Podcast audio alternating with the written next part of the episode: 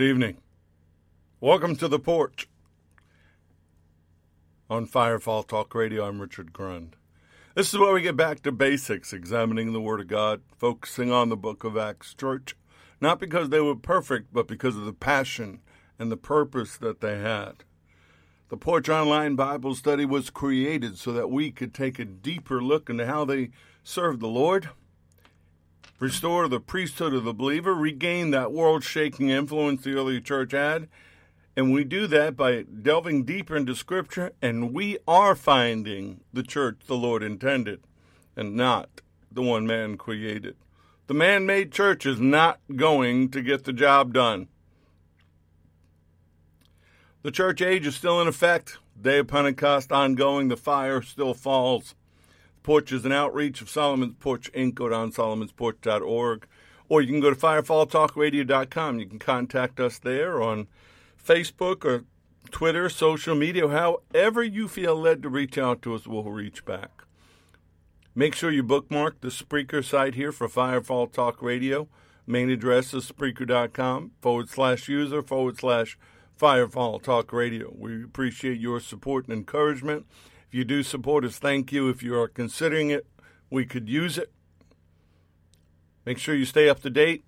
We are going to reboot Overwatch. Uh, yeah, which segment we're actually going to do what I've wanted to do for a long time. We've got some other people that are going to submit content. So we're going to work on that and get that going, and you'll know that we have posted something if you are subscribed. I was hoping to announce to you a target date for the release of the video for the C conference because the editing, after laptop problems, after hard drive problems, was supposed to begin this week. Well, the laptop was fixed, but it appears that the overheating has done some damage to it and it does not have the juice or the ability to edit this video. The laptop locked up on me a couple of times uh, we tried to do some end arounds. That's just not working. So, to meet the basic needs for film production, this laptop's not going to do it anymore. So, I am asking for prayer and praying for the funds for a new laptop, a new film production worthy laptop to get the job done. So, I'm asking you to believe with me for all the needs to be met, that everything we need to become available, and pray for the release of those provisions. I'm praising the Lord for it already. I believe it's coming, and we're going to move forward and we're going to get the job done. Speak to things not as they are, but as they should be. That's not naming and claim it, but that's claiming faith in Him, speaking to it in accordance with His will and His word. I praise Him for my home. I praise Him for this room and all the technology that I have that is working. I'm not going to focus on what's not. I praise Him for my wife of 39 plus years. Um, one of our supporters and close friends, and and uh, somebody that has become family. Peggy in Alabama says there should be a warning label for becoming my friend because the enemy doesn't like my friends. Well, if you think the enemy doesn't like my friends, you ought to see how he feels about my family. So I praise him for my family, my sons, daughter in laws, my grandson, of course, my wife, as I mentioned, our furry kids. And I ask for you to pray for them too. Um, I am blessed in all those things. I praise him for his protection. That Psalm 91 covering that we live under. He is our shield, our buckler. Under him we are protected.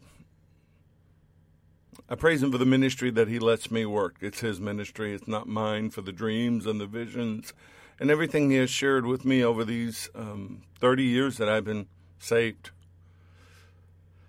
Praise Him for His healing virtue still being available to us and just for the ability to praise Him. Sometimes you get weary, sometimes you get beat up and get down, and that's when you have to praise Him. That's when you have to raise your hands up, turn your head towards heaven, turn your eyes towards Him, and begin to praise Him for being a new creation, for the cross, for His love, for living in these prophetic times, for the excitement that He's getting ready to come back. I praise Him for living in America. Yeah, it's got problems, and there's all these things that men and uh, women and politicians have done to it, but the fact is, God is still God, and that's who my trust is in. I'm believing he's getting ready to come back. I believe every promise he made is about to be fulfilled. So I praise him for that, which means I must pray. I must pray for the Middle East. I must pray for Israel. I must pray for the peace of Jerusalem. I must pray for the fatherless, the widows, the innocents, the victims of injustice. For all of our brothers and sisters, I pray for you. Um, if you have been a part of me and my team or the porch or Firefall or SRT, I pray for you and your families every day, and some other people have asked me to do that as well. But I also pray for people I don't know. Our brothers and sisters are being slaughtered, they're being persecuted for their faith, they're losing everything except their faith. They're holding on to that and they need our prayers. I I pray pray against the slaughter of the innocents in and out of the womb. I, I pray against this anti Semitism and religious persecution that can only come from Hasatan and the fallen and even worse, the victims of sex trafficking and human trafficking. There's nothing more ugly and satanic than that. I pray for divine wholeness and continued health and healing that we get back to our divine design. It's good to be ready in mind and spirit and heart, but our bodies need to be ready too. There's stuff to do. So I'm praying that each and every one of us is healed from whatever we're dealing with right now praying for his protection, for the inspiration, for the remnant to wake up, rise up, answer the call to action. If you if you've got a talent or a calling, put away the fear, put away the doubts, just do it. If you need somebody to help, we'll find somebody to help. Just let's get the job done. And if you've been blessed, I know people that have been blessed beyond measure. I'm not sure what they're doing with those blessings. Maybe they're sowing it into other places. I don't know. But the porch, SRT, Firefall, we need some help. So we're praying for the open conduits of those blessings. And I'm also praying for everyone that came to the C conference to hold on to your blessings, to hold on to your experience and what happened to you that day. Don't let the enemy or circumstances steal that from you. Praying for my wife Deb here in Orlando. Continue to pray for her healing and for renewal in her body, for God to restore what needs to be restored in favor in an ongoing uh, lawsuit matter that should have been settled, and, and I'm just praying that God do something miraculous there. Stacy in Texas slid in under the wire. She says, Abba, thank you for everything you've given me, for my family, in you, my beautiful kids. Please deliver my husband and my family. May they come to know you as I do. Protect my children. Please bless and protect my friend Kim and her family. Bless and protect the Porch family and SRT. May they be given the provisions required to p- complete the mission you have for them. Um, she has a y'all in here, so I'll say it. Y'all, please pray, pray for me. I've been offered an amazing opportunity that would fill my need for a job temporarily. I'm struggling with it though because I had a different idea of how things would go. And while this is an answer to many years of prayers coming at a very hard time for me and my kids, I think this is an opportunity for my family, uh, uh, as a chance for my family to heal after losing my dad. Said, I will still need a full time job by mid October, but please pray for me to see this through God's eyes and not my own. She also wrote me today, and I'm going to ask all of you that were at the C conference that met Stacy to focus your prayers on her. The, the warfare and everything she's been going through is really intense, so she needs some aerial support. Kim in Fort Mitchell says, Hope all's well with you guys. It's bad over here. Both of her daughter, London's bunnies, passed away this week for no particular reason, and things have not slowed down since. Says, I celebrate three years of sobriety and praise the Lord for that. You know, she says that every week, and I am so thankful that she does. She doesn't ever drop the fact that she praises him for being sober. There's so many people out there that need to hear about your freedom and your testimony from whatever bondage you have. They don't need you to preach at them. They really don't even need you to quote scripture, though that helps to reinforce. What they need to hear is what he's done for you. They're desperate for a testimony of the fact that Jesus of Nazareth is alive, that he sits at the right hand of the Father in fullness and power, and that power and that grace and that mercy sets the captives free. So thank you for Kim for sharing that.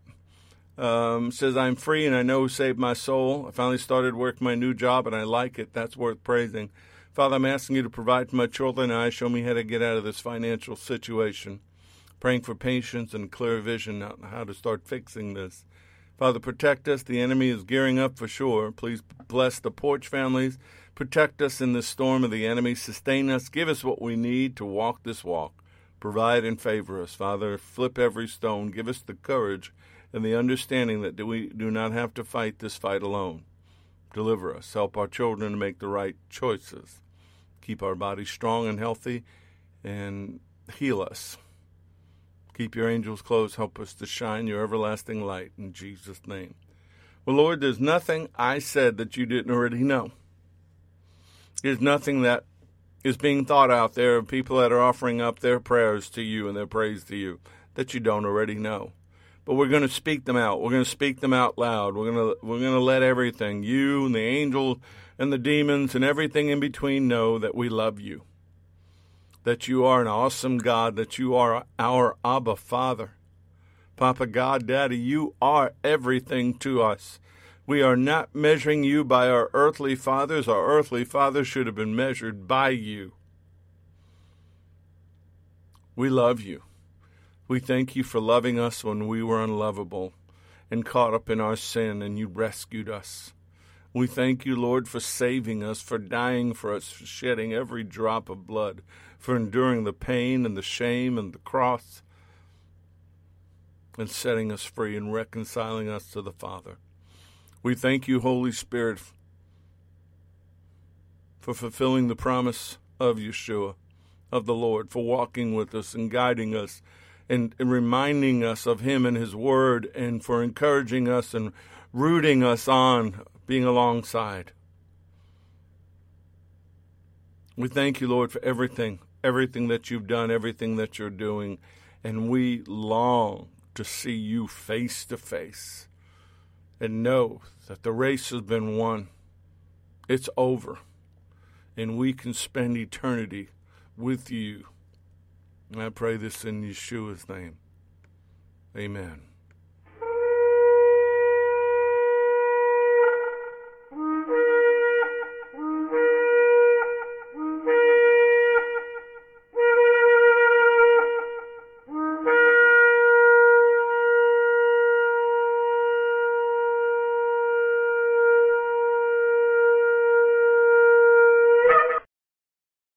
These lessons are proprietary information except where noted the information comes from outside sources. Combination of that information, the matter presented, is exclusive, cannot be repeated or used without permission.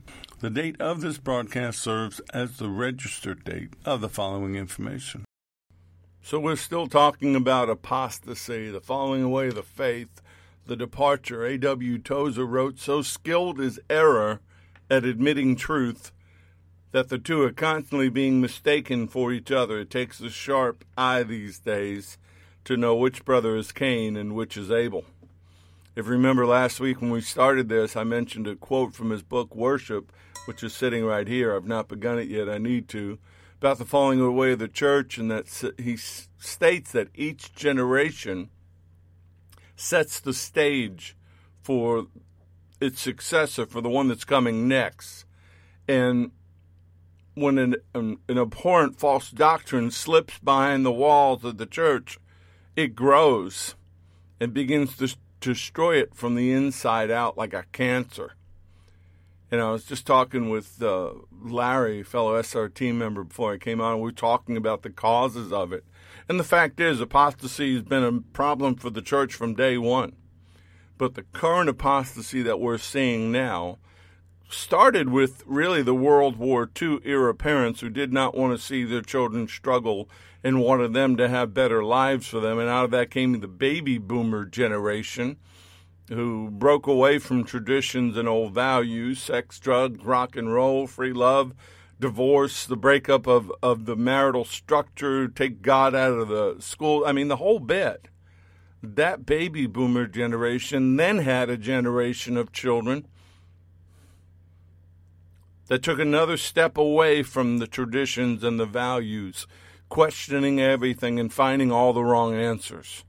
And throughout history, historically, especially biblically, we're always three generations away. Just like Israel after the death of Joshua, or the church in Galatia drifted away in one generation. A generation is 30 years, by the way.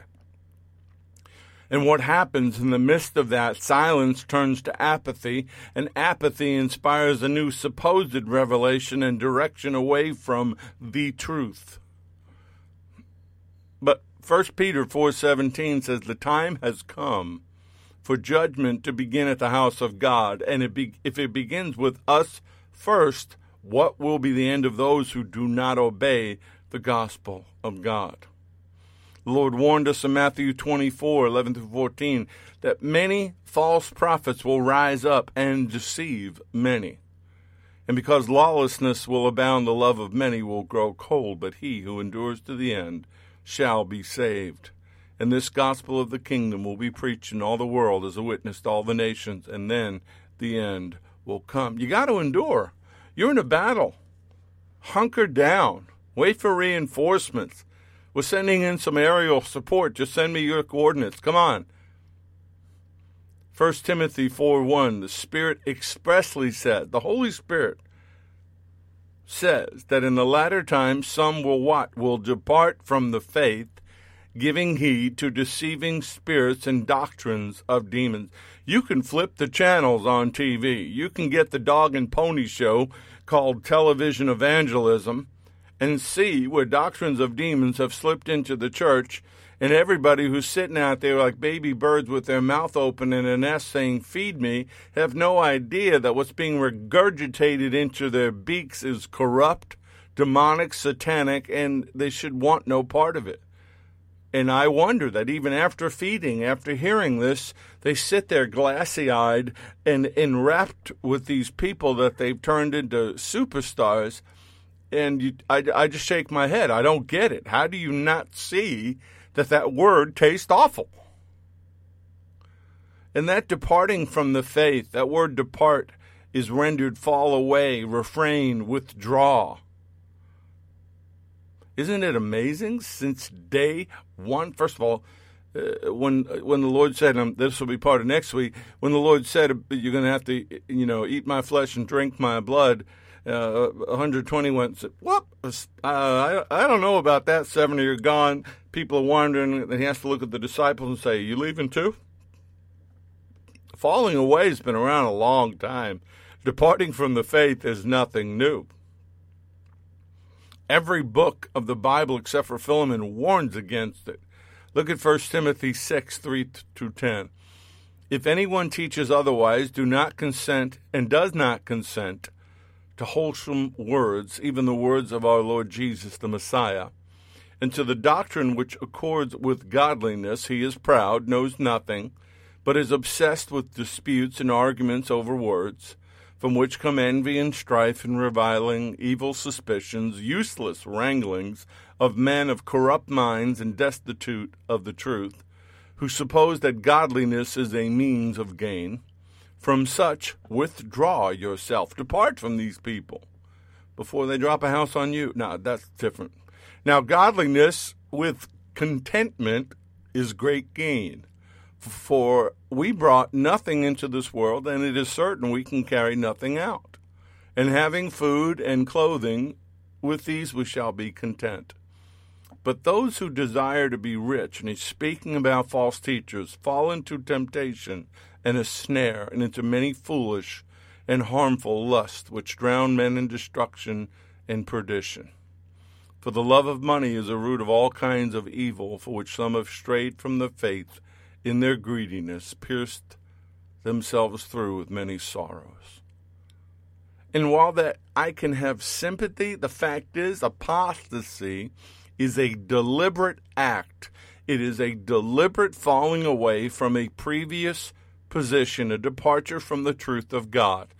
For some, as mentioned, it's for financial gain. For others, it's rebellion, but its inspiration is always satanic. And I want to take you to the first falling away, the first great fall in Genesis 3. Now the serpent was shrewdest of all the wild animals of the Lord that the Lord God had made. And one day he asked the woman, Did God really say you must not eat the fruit from any of the trees in the garden? It starts with a misquote of God.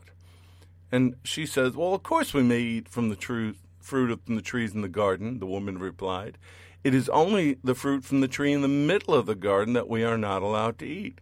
God said you must not eat it or even touch it. Messed up. He never said that. If you do, you will die. So what we have here is two. One is a lie, one is a misapplication of a truth. And the serpent comes in for the kill. Verse 4 You won't die, the serpent replied to the woman. God knows that your eyes will be opened as soon as you eat it, and you will be like God, knowing both good and evil. In verse 6, here's the hook. The hook has gone into the fish's mouth. The woman was convinced. She saw that the tree was beautiful and its fruit looked delicious, and she wanted the wisdom it would give her. So she took some of the fruit and ate it. Then she gave some to her husband who was with her, and he ate it too. At that moment their eyes were opened, and they suddenly felt shame at their nakedness, so they sewed fig leaves together to cover themselves. You know, Satan did not come in and confront Adam and Eve with force. He didn't come in with the big show and the smoke and the mirrors and the lightning and the thunder. He didn't do anything to them but plant an idea in their head. All it took was a false thought that, in its intention and actions, condemned them and the rest of humanity, resulting in the only remedy being the sacrificial death, suffering, bloodletting of God's only Son. One lie, with one lie, he set into motion the first falling away, the first departing from the truth the fall.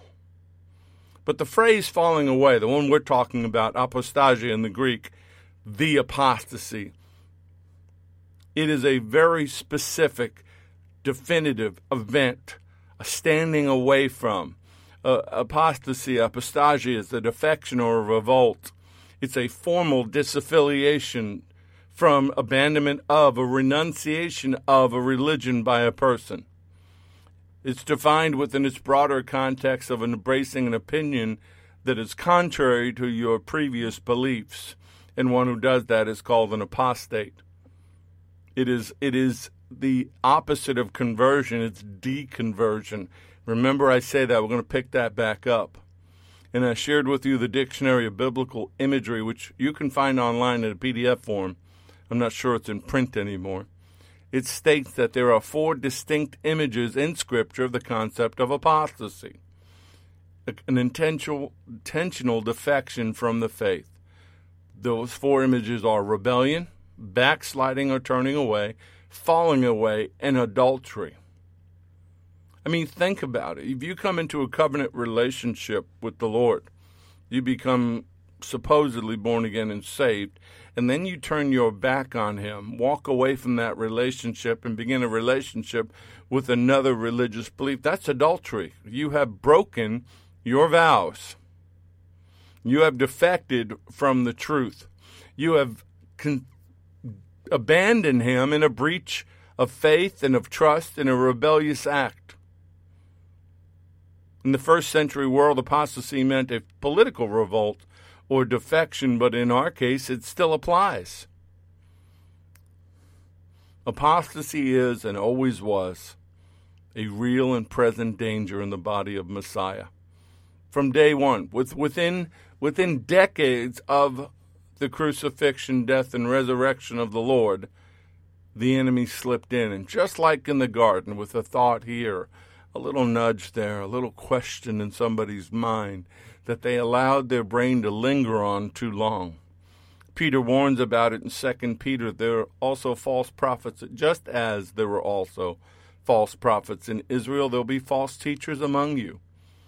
They will cleverly teach destructive heresies, even deny the master who brought them, meaning Yeshua the Lord. In this way, they will bring sudden destruction on themselves. And many will follow their evil teaching and shameful immorality and because of these teachers, the way of truth will be slandered, and their greed. They will make up clever lies to get a hold of your money, but God condemned them long ago. and their destruction will not be delayed. And in order for them to satisfy their own lust, they're going to fabricate counterfeit doctrines, false theories, theories, even fake miracles to deceive people. But here's the other side of that equation. I know a lot of people that have been burned by that, burned by supporting people that turned out to be false. And what they do is in their anger and in their resentment and, and everything that happened to them, they stop supporting anybody. And guess what? The devil wins again. In Jude chapter 1, starting verse 3, Beloved, while I was very diligent to write to you concerning our common salvation, I find it necessary to write to you, exhorting you to contend earnestly for the faith which was once delivered to all the saints. For certain men have crept in unnoticed, who long ago were marked out for this condemnation, ungodly men who turn the grace of our God into lewdness and deny the only Lord God and our Lord Jesus, the Messiah. Ungodly people have wormed their way into your churches. They have crept in stealthily, gaining entrance secretly by a side door. That's what that word crept means. It's, it's the only time it's ever used. It really takes you back to the garden, does it not? gives you the idea of a slithering snake. And those men are doomed. The people that teach that are doomed.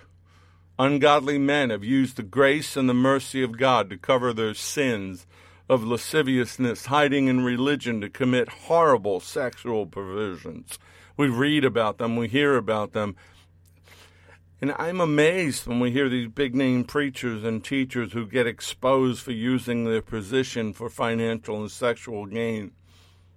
And, and people say, well, I was. I was fooled. I was manipulated. And my wife will tell you, we watch these shows on TV, and, I'm, and I sit there and go, all you had to do was open a Bible and you'd find out what they were doing was wrong. So Jude's saying we must contend earnestly. We must in strife and combat, be vigorous in our determination to stand against this. It is a struggle, it is continuous.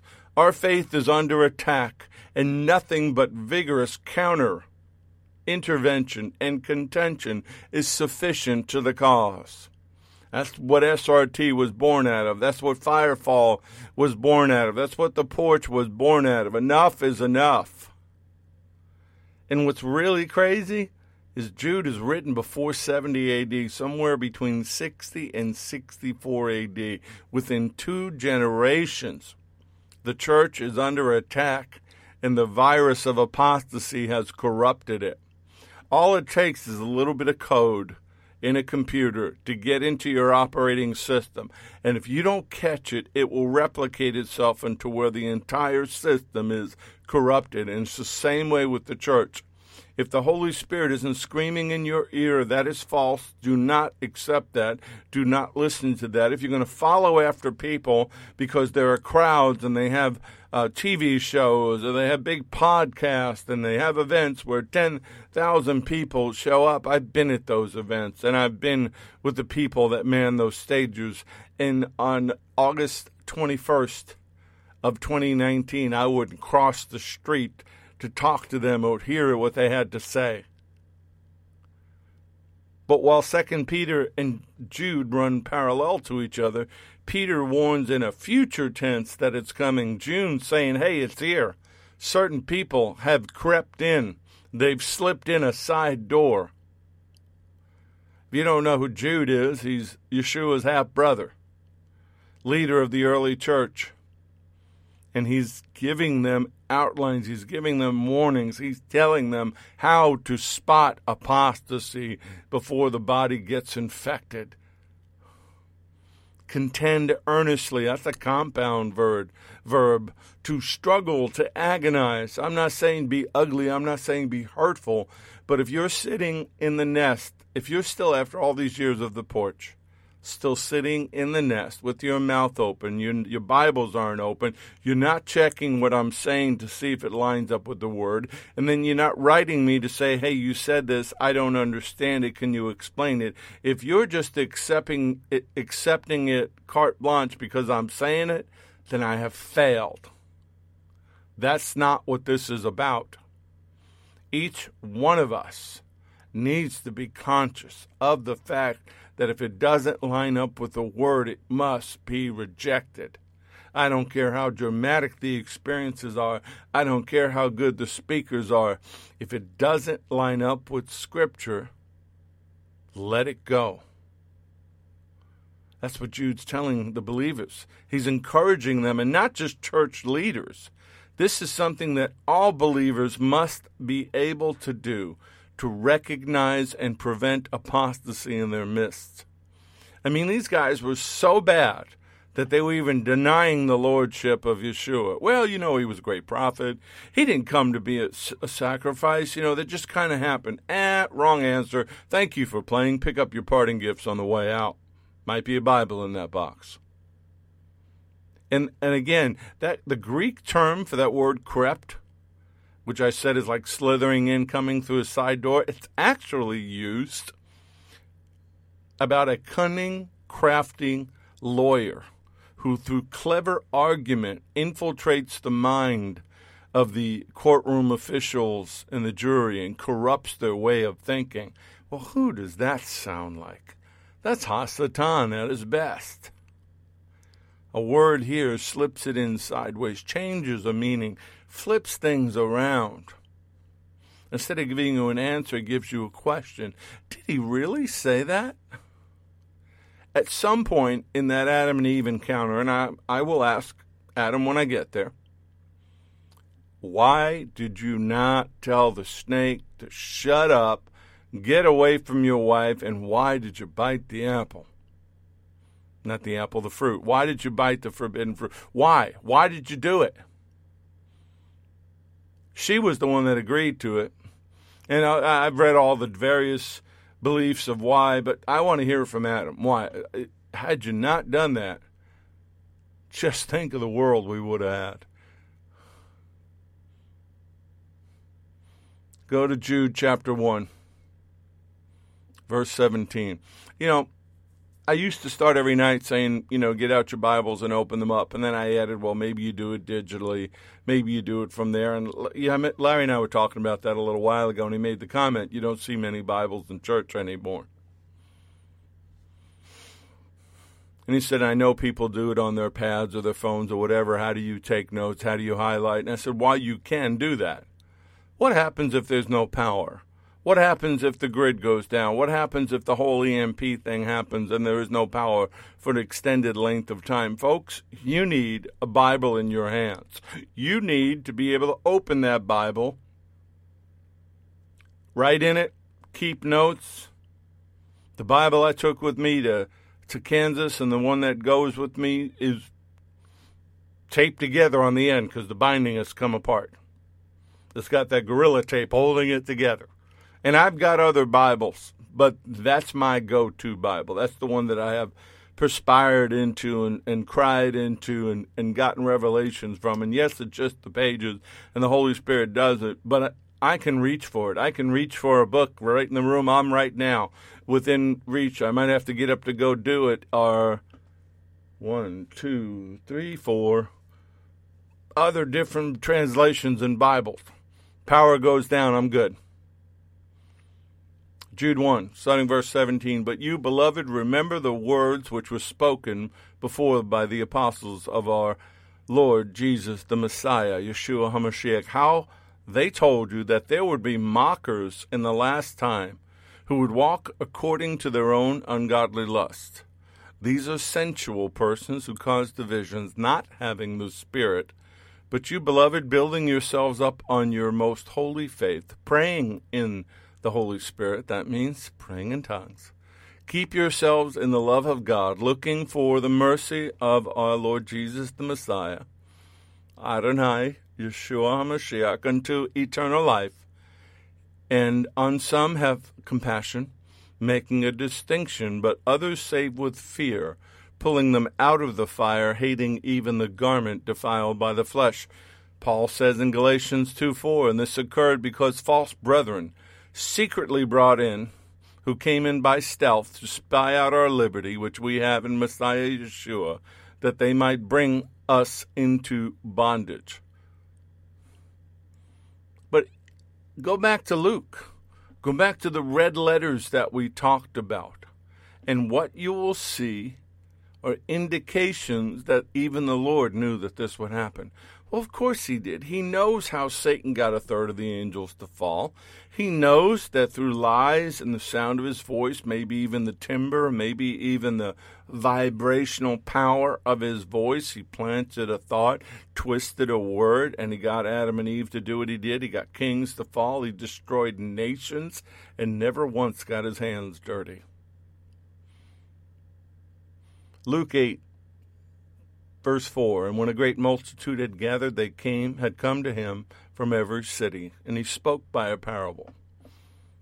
A sower went out to sow his seed, and as he sowed, some fell by the wayside, and it was trampled down, and the birds of the air devoured it.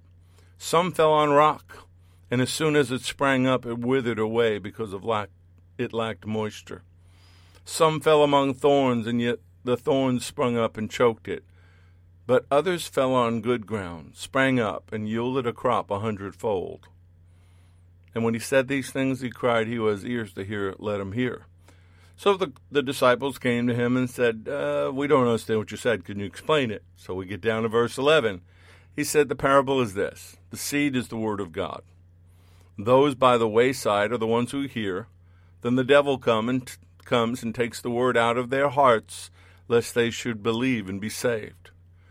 The ones on the rock are those who, when they hear it, receive the word with joy, and these have no root, who believe for a while in a time of temptation fall away. Now the ones that fell among the thorns are those who, when they have heard, go out and are choked with the cares, riches, and pleasures of life, and bring no fruit to maturity. But the ones that fell on the good ground are those who, having heard the word with a noble and good heart, kept it and bear fruit with patience. So the Lord warned about it. And you know what's interesting when you look at that parable about the word as a seed? We are obligated to cultivate that seed. We are obligated. The Lord warned us about it. Don't don't fall away, but be rooted and grounded in the faith. In Colossians 2 verses 6 and 7, as you have therefore received Messiah Yeshua, the Lord, Adonai, so walk in him, rooted and built up in him, established in the faith, as you have been taught, abounding in it with thanksgiving. Hebrews 3 6. But Messiah, as son over his own house, whose house we are, if we hold fast the confidence and the rejoicing of the hope firm to the end. Remember that, the rejoicing of the hope. Hebrews 3:12 says, Beware, brethren, lest any of you, there be in any of you an evil heart of unbelief, in departing from the living God, falling away. But exhort one another daily while it's called today, lest any of you be hardened through the deceitfulness of sin. For we have become partakers of Messiah if we hold the beginning of our confidence steadfast to the end, holding on to the hope. The hope of what? The hope of seeing him again the hope of his coming, the hope of the rapture of the church. And I know that's controversial, and, and I've seen some people get really angry about arguing there is no rapture. And my response to that is fine, you stay when he comes and gets the rest of the church, because I believe he's only taking those that are looking to go. The rapture of the church, Paul teaches about it. It's in there. There's biblical examples of it. But if you look at what we're talking about, Second Corinthians, Hebrews, Colossians, the church in Thessalonica, the church in Galatia, the church in Ephesus, what is the constant warning? Constant warning is about false teaching and false teachers and the presence of apostates in the church. 2 Corinthians 11, verse 12. But I will continue doing what I've always done. This will undercut those, undercut those who are looking for an opportunity to boast that their work is just like ours. These people are false apostles. They are deceitful workers who disguise themselves as apostles of Messiah.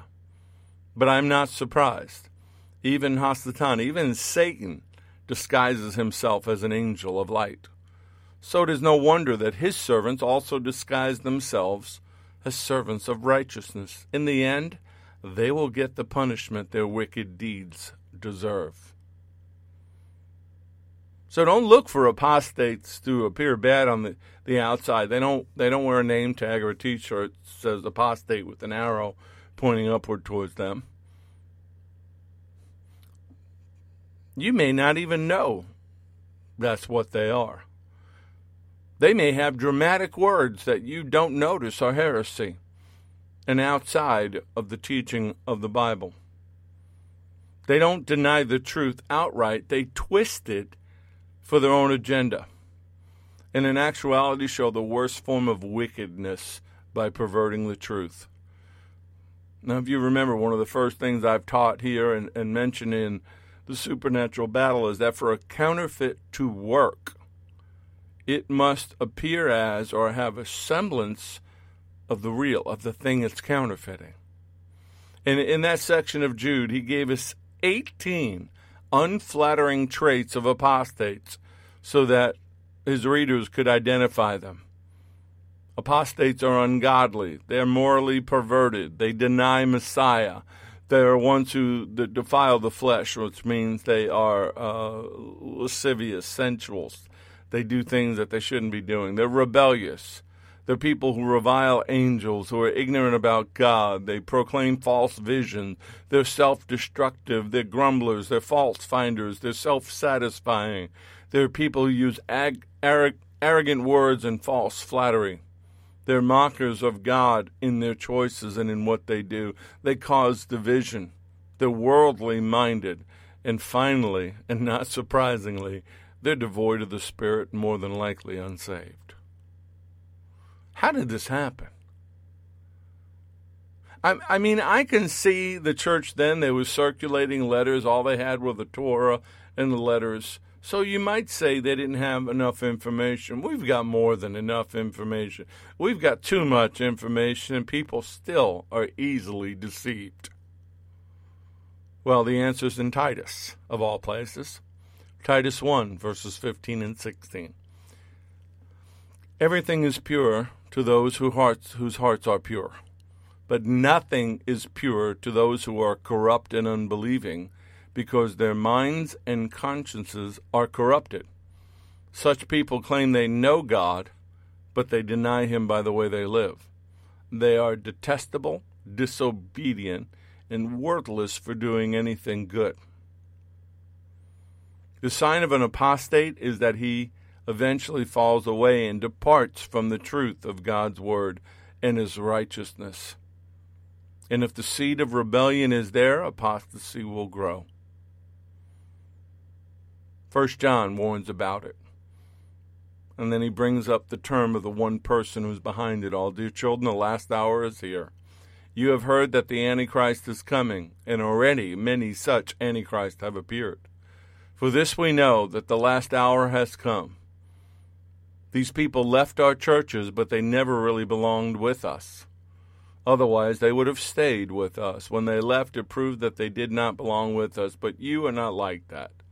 For the Holy One has given you his Spirit, and all of you know the truth. So I'm writing to you not because you don't know the truth, but because you know the difference between truth and lies. And who is a liar?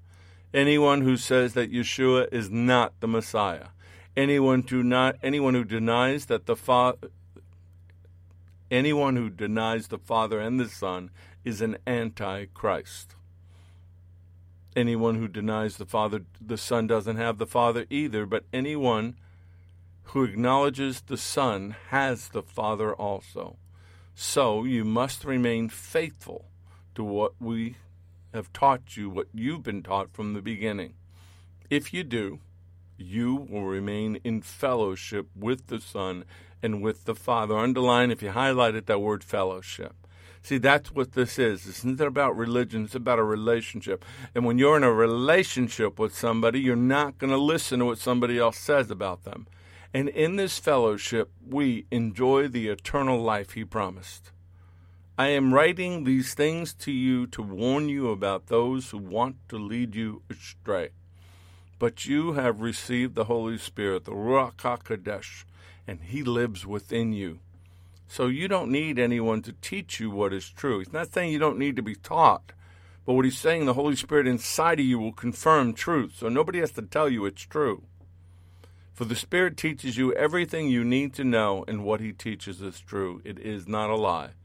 So just as he taught you, remain in fellowship with Messiah.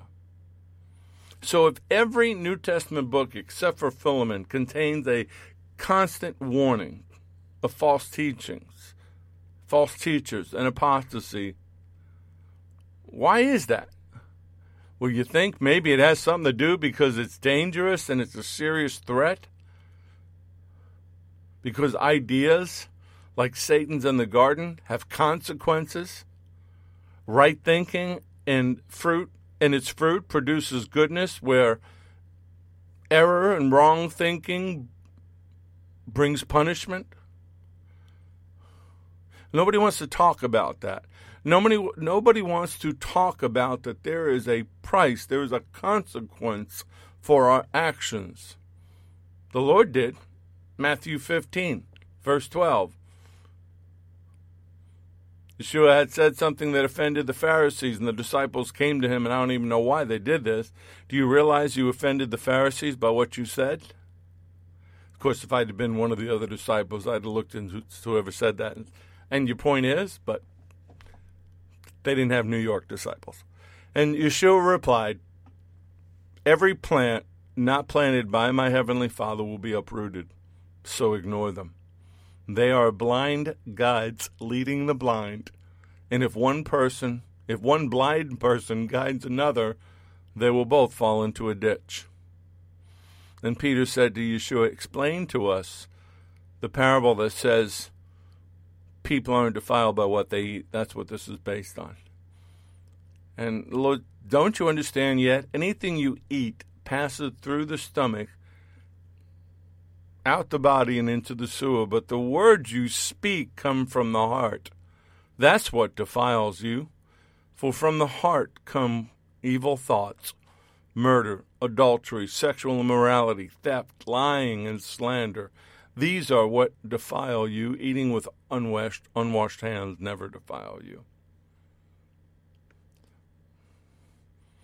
Pure and simple.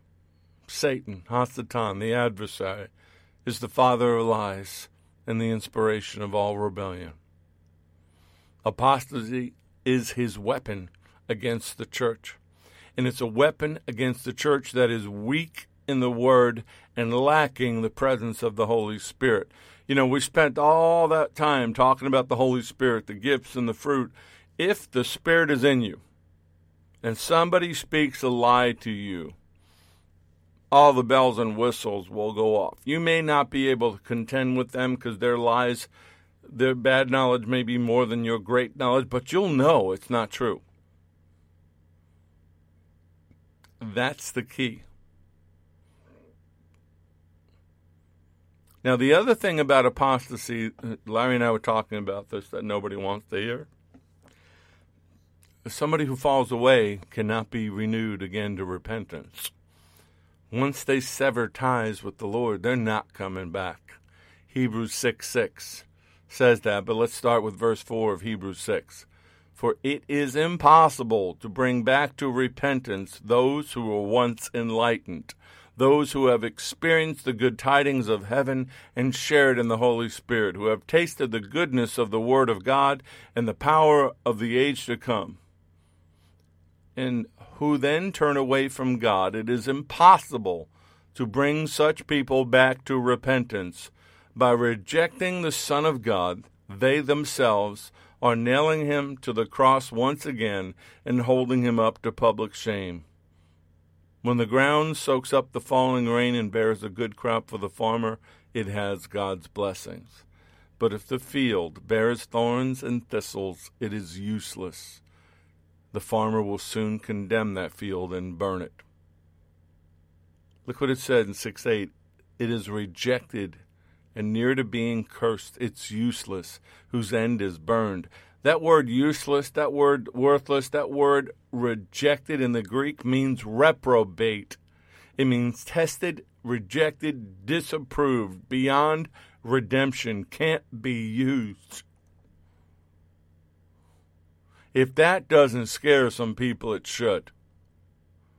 Romans 1:28 says, "And even as they did not like to retain God in their knowledge, God gave them over to a debased mind to do things which are not fitting." Of a reprobate mind means God cannot approve them. They have been rejected. Once he labels someone reprobate, there's nothing that can restore them. Titus 1:16 they profess to know God but in their works they deny him being abominable disobedient disqualified for every good work false teachers disqualify themselves and anyone who believes their teaching and follows them disqualifies them Christian philosopher Soren Kierkegaard said, For it has never yet been known to fail that one fool, when he goes astray, takes several others with him. We talked about it last week. The false teachers in Thessalonica were deliberately misleading new believers by any and all means possible, even forging letters from Paul. And the danger of it wasn't just the false teachings the danger of it is what took place in 1 Thessalonians 3, where people had quit working. They'd quit preaching the gospel. They'd quit doing anything because they believed the second coming was imminent. The Matthew Henry Concise Bible Commentary says this about that. The servant who waits for the coming of his Lord must be working as his Lord has commanded. If we are idle, the devil in a corrupt heart will soon find us something to do. The mind of man is a busy thing. If it is not employed in doing good, it will be doing evil. It is an excellent but rare union to be active in your own business, yet quiet as to other people's, meaning they became busybodies. They started getting into everybody's business.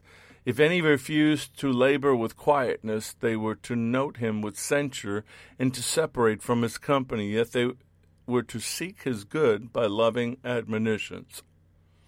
The Lord is with you while you are with him. Hold on your way and hold on to the end. We must never give over or tire in our work. It'll be time enough to rest when we come to heaven.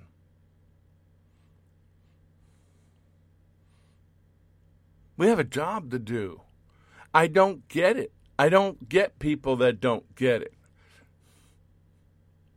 We were told to go make disciples of all nations.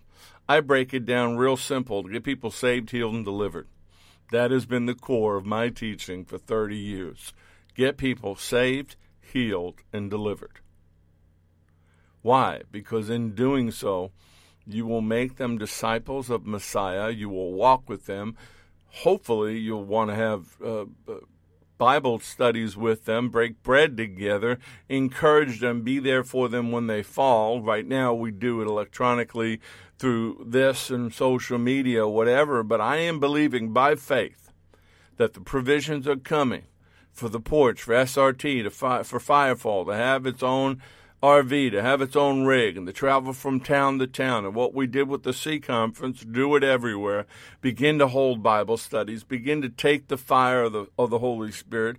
Begin to confront the powers of darkness in an area. Take authority over that area. Plant the flag of freedom in the name of Messiah and set the captives free. Destroy the work of the enemy. And the only way we're going to do that is through effort, through prayer, through provision, through persecution if need be.